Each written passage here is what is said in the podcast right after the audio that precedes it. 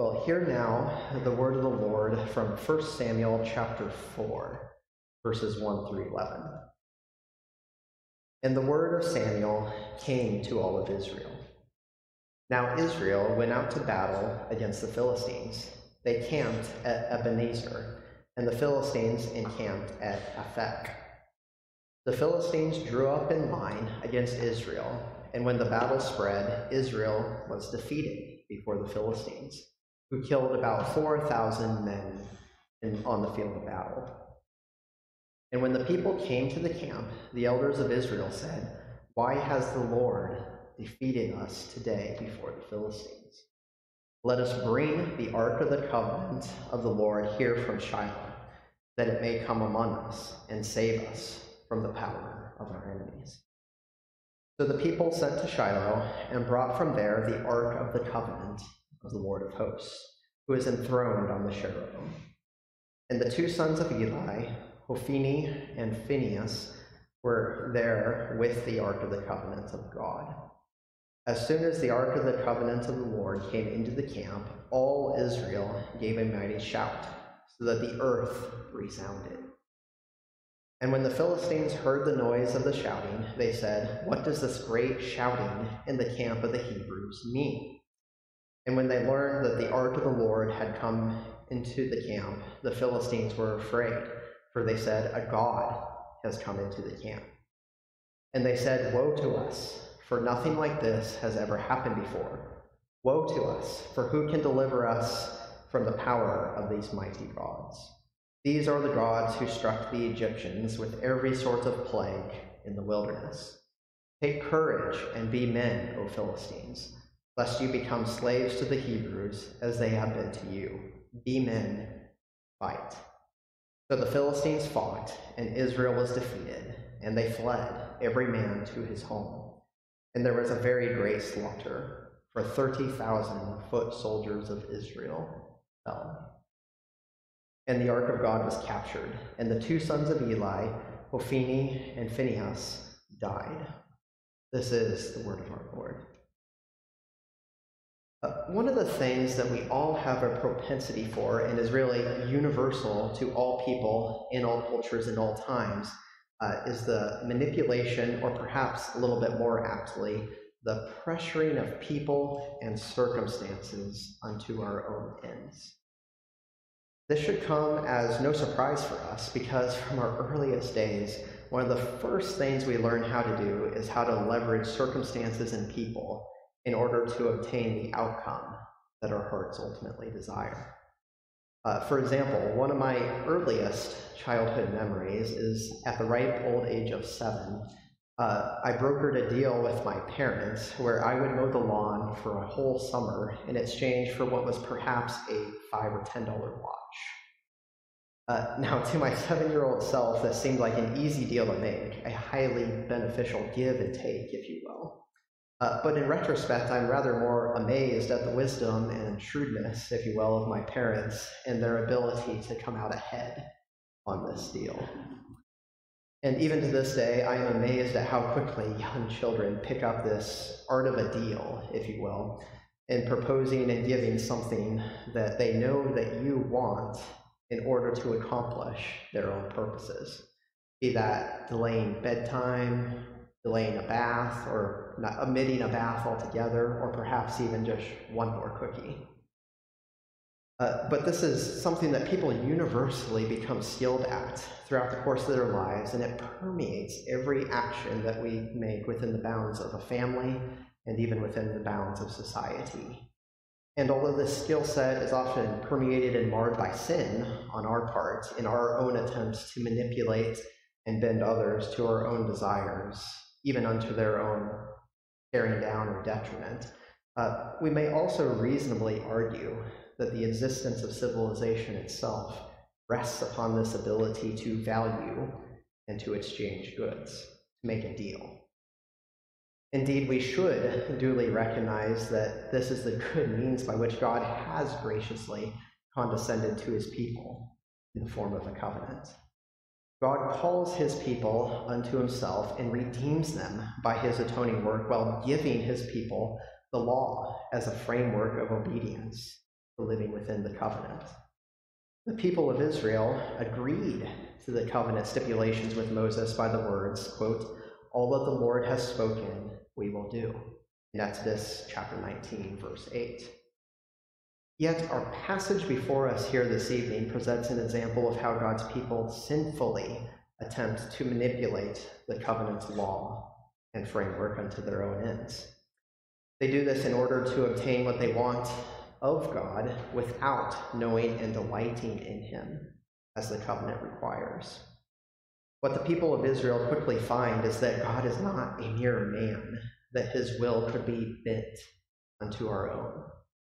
God is not a weak and gullible deity that can be backed into a corner and utilized for our own ends.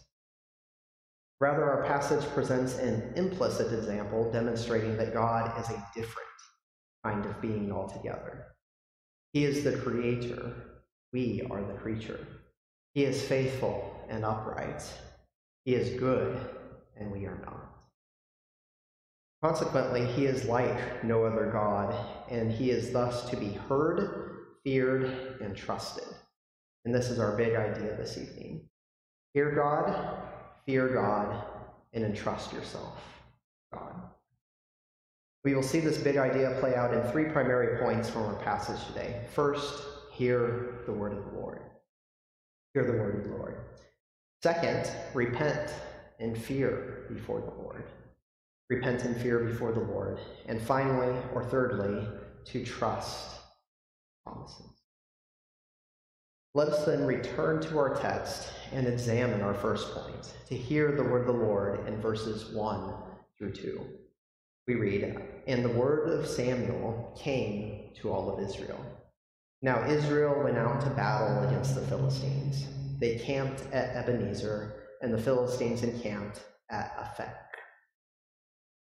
The Philistines drew up in line against Israel, and when the battle spread, Israel was defeated before the Philistines, who killed about 4,000 men on the field of battle.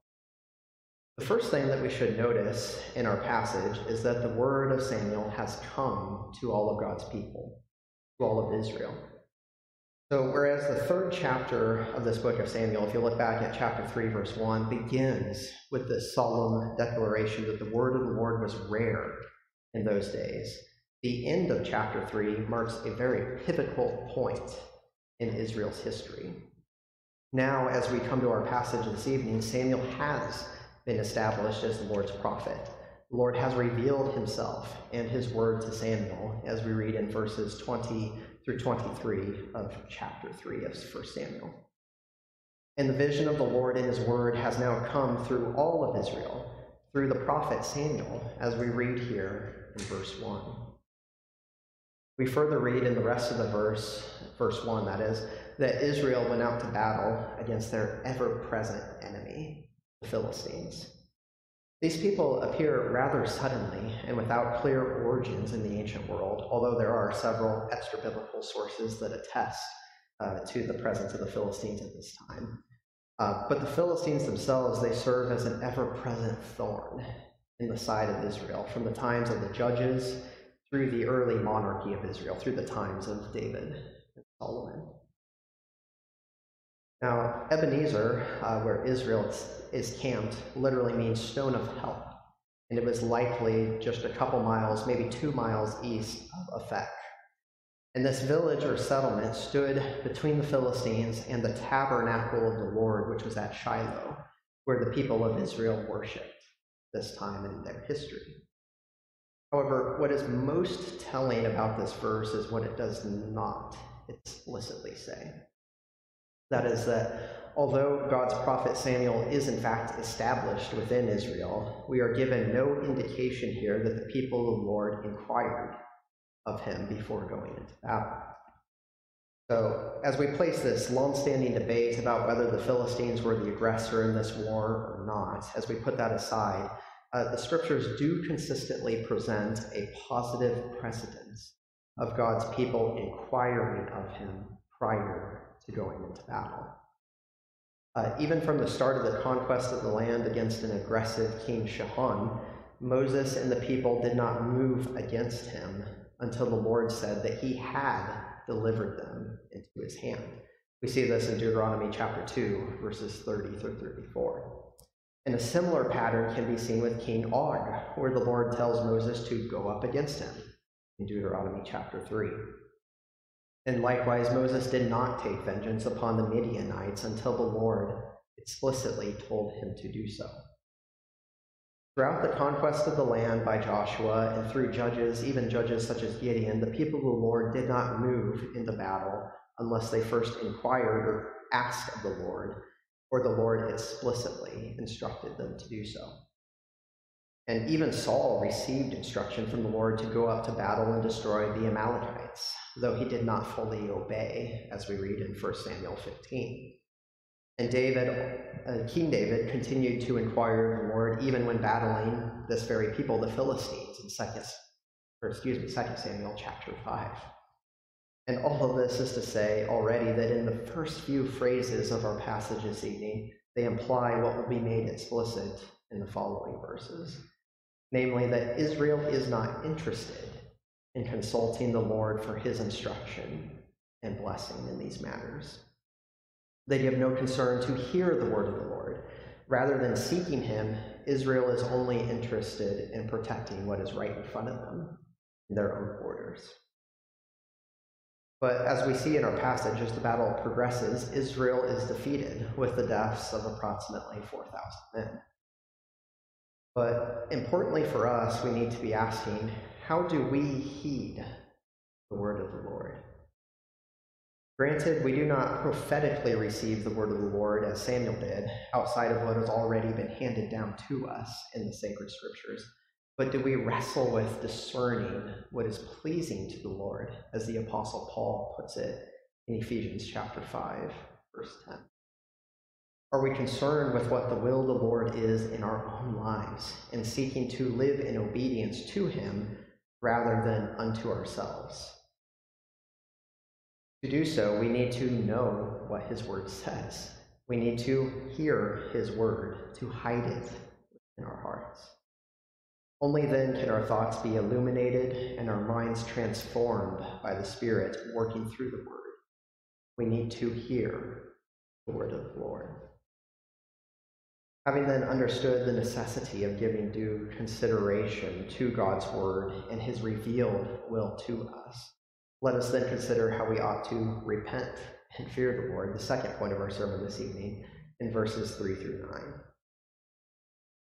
Uh, immediately upon revisiting verse 3, we read that the elders of the people came into the camp and they're baffled by Israel's defeat. Yet, and importantly, they recognize that it is really the Lord who defeated them in battle, and that the Philistines were merely an instrument by which the Lord has accomplished his will. They asked, Why has the Lord defeated us today before the Philistines? They recognize that Yahweh is sovereign over all things, and that even the defeat of his covenant people is not beyond his providential ordination of whatsoever comes to pass in accordance to his good purposes and will. But in light of this fact that they recognize God's sovereignty and even admit that it was not his will for Israel to win the battle, the elders' solution to this problem is all the more astonishing.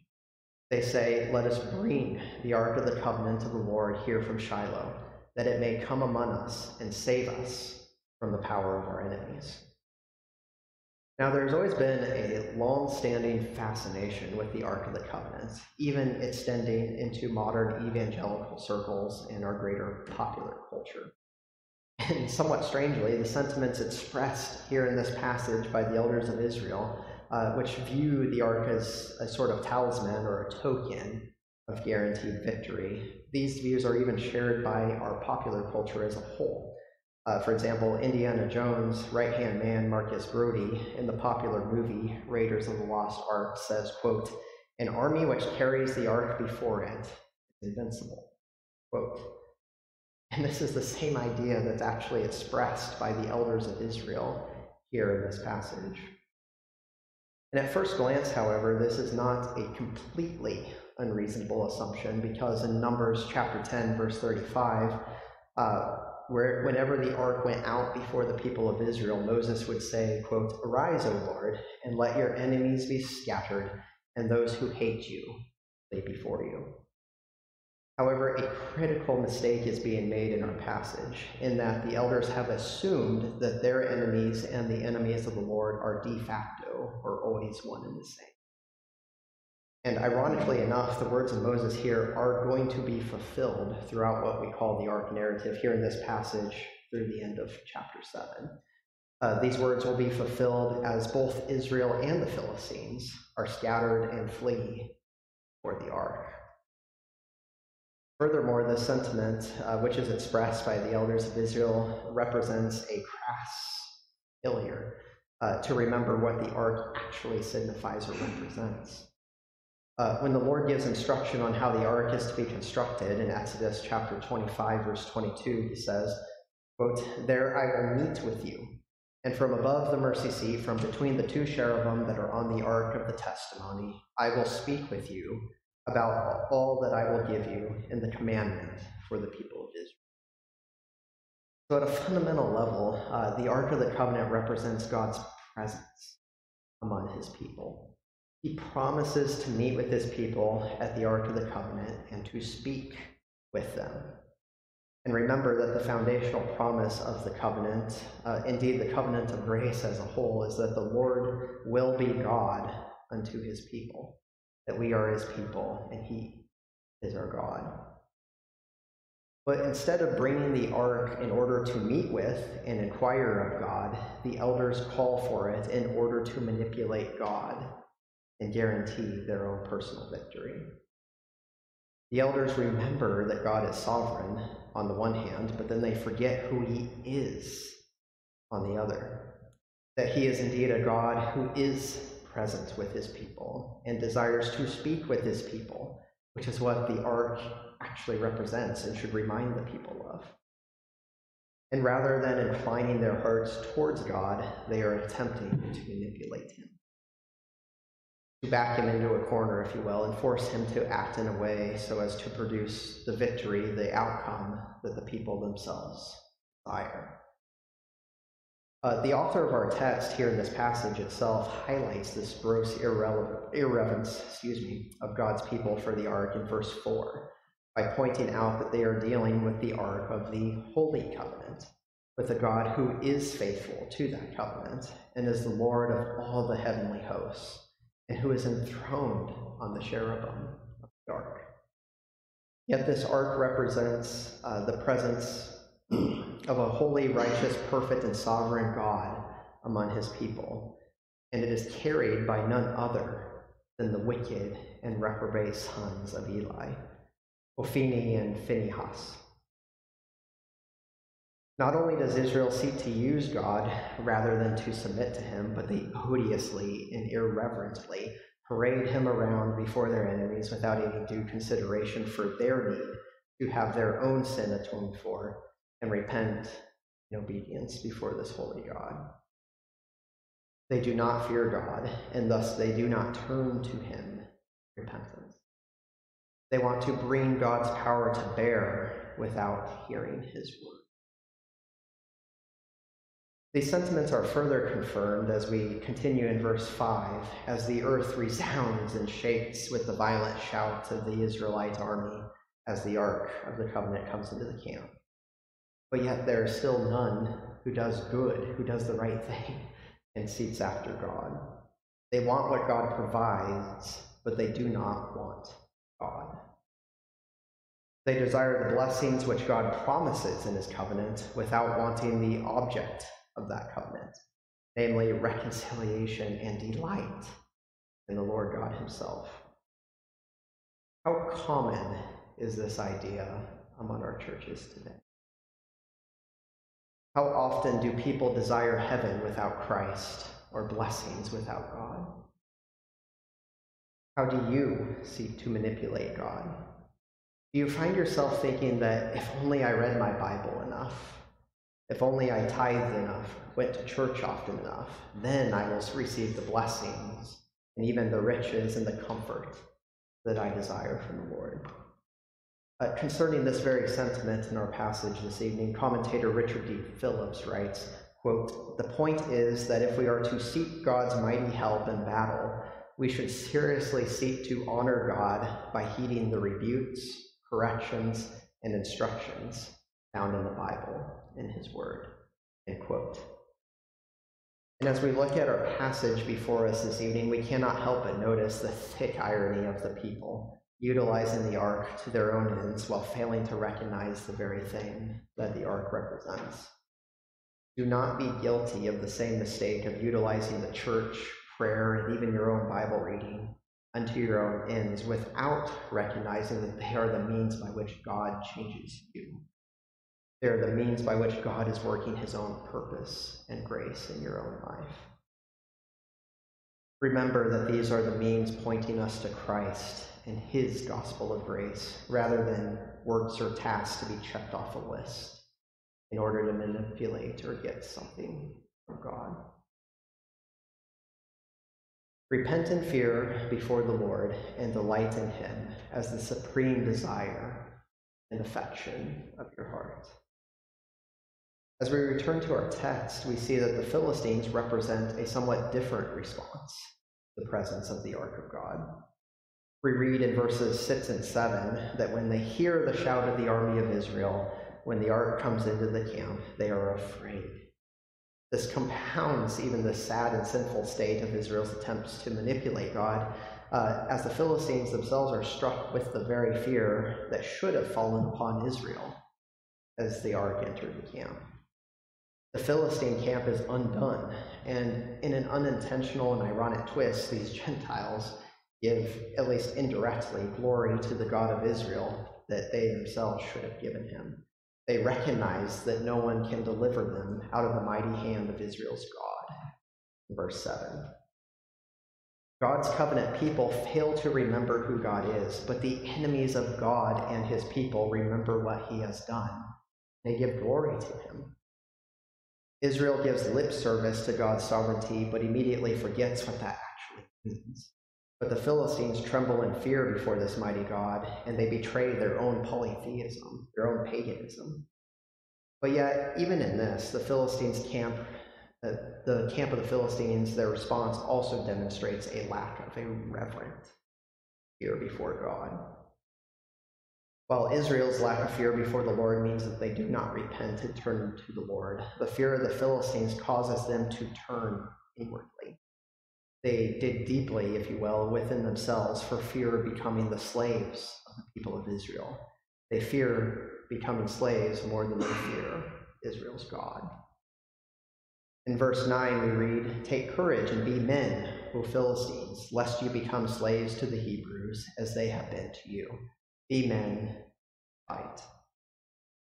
This misguided fear is something that is somewhat prevalent even to all of us. And it becomes especially apparent as we teach and instruct our children concerning their own safety.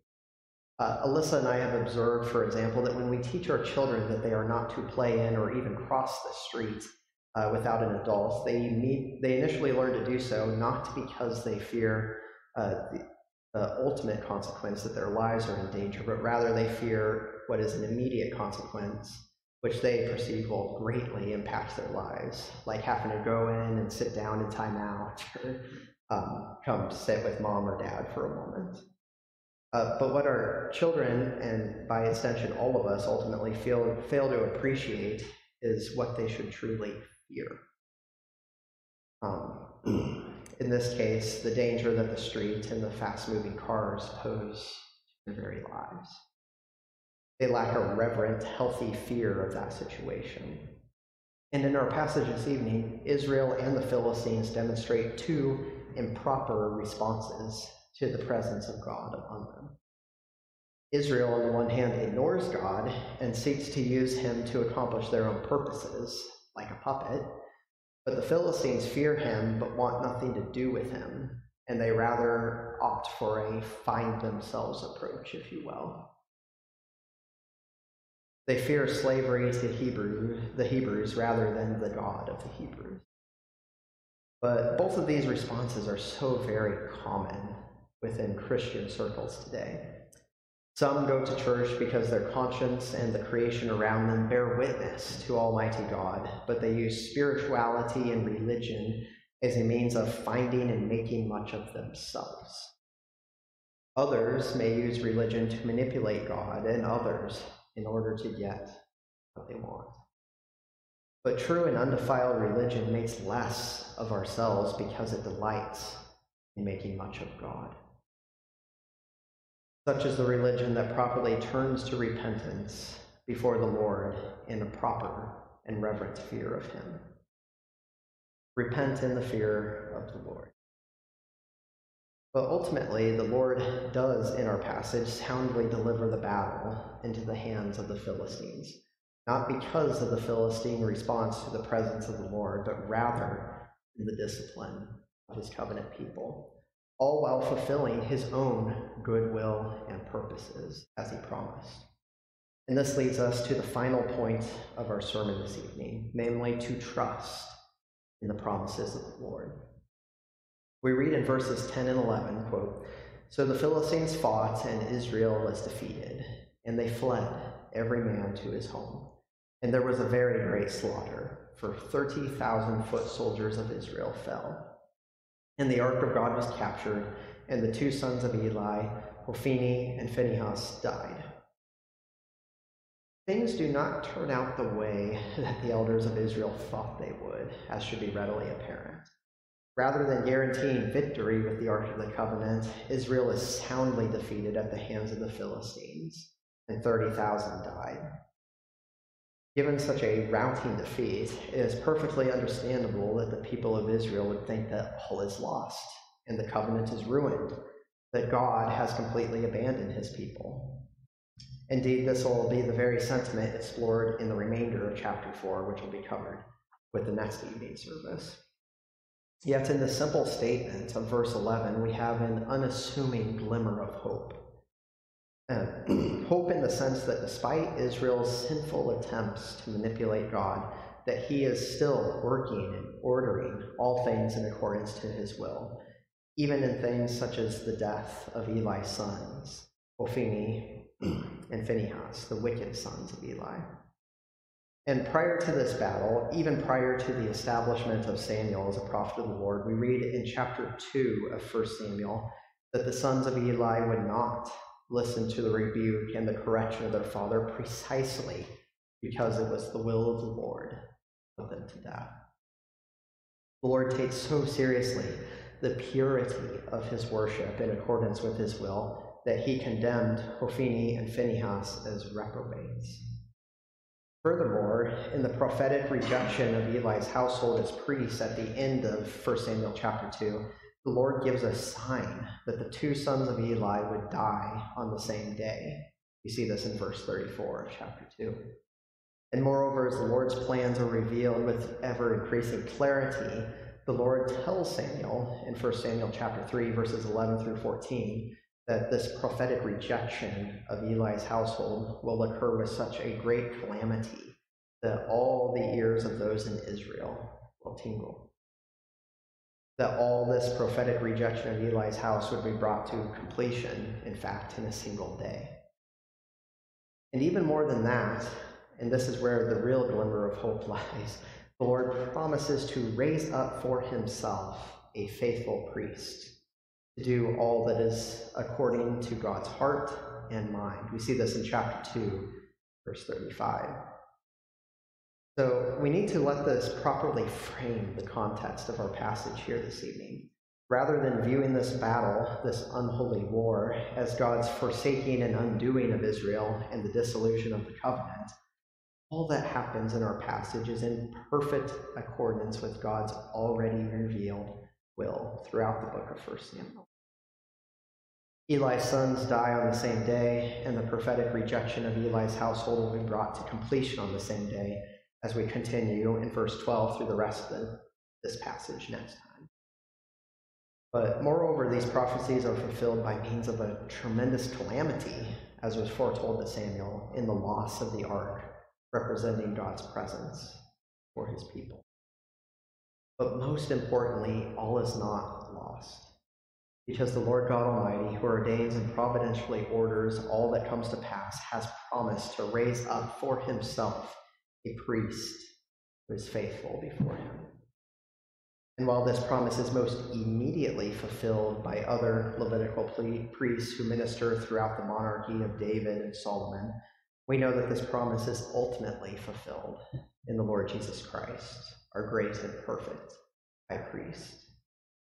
And this is ultimately why our big idea is to hear God, fear God, and entrust ourselves. Things very often do not turn out the way that we have planned them. Even when we try to bend and manipulate our circumstances to our own ends, things are often not as they seem. But in our passage this evening, we are given really a stunning example of how the Lord is still faithful to his covenant and working all things in accordance to his covenant promises, even in sin and great calamity and great evil that befalls the people of Israel. The first two points of this sermon emphasize the need to hear God and to fear God, but neither of these things are possible without entrusting ourselves to the one who is the Word of God made flesh and has revealed the Father to us in the Lord Jesus Christ.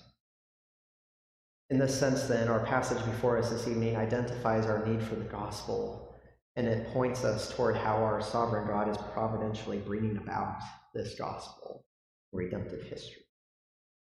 In Christ, all the promises of God find their yes in Him.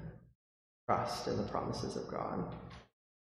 And this is ultimately what we are called to do in this passage to hear the word of the Lord, repent, and trust for him. But as we seek to faithfully apply these precious truths to our own lives and step with the Spirit, we may rightly ask, how do that? While we readily recognize that there are at least these are at least superficially simple things, if we are honest with ourselves, we often struggle in our own growth, sanctification.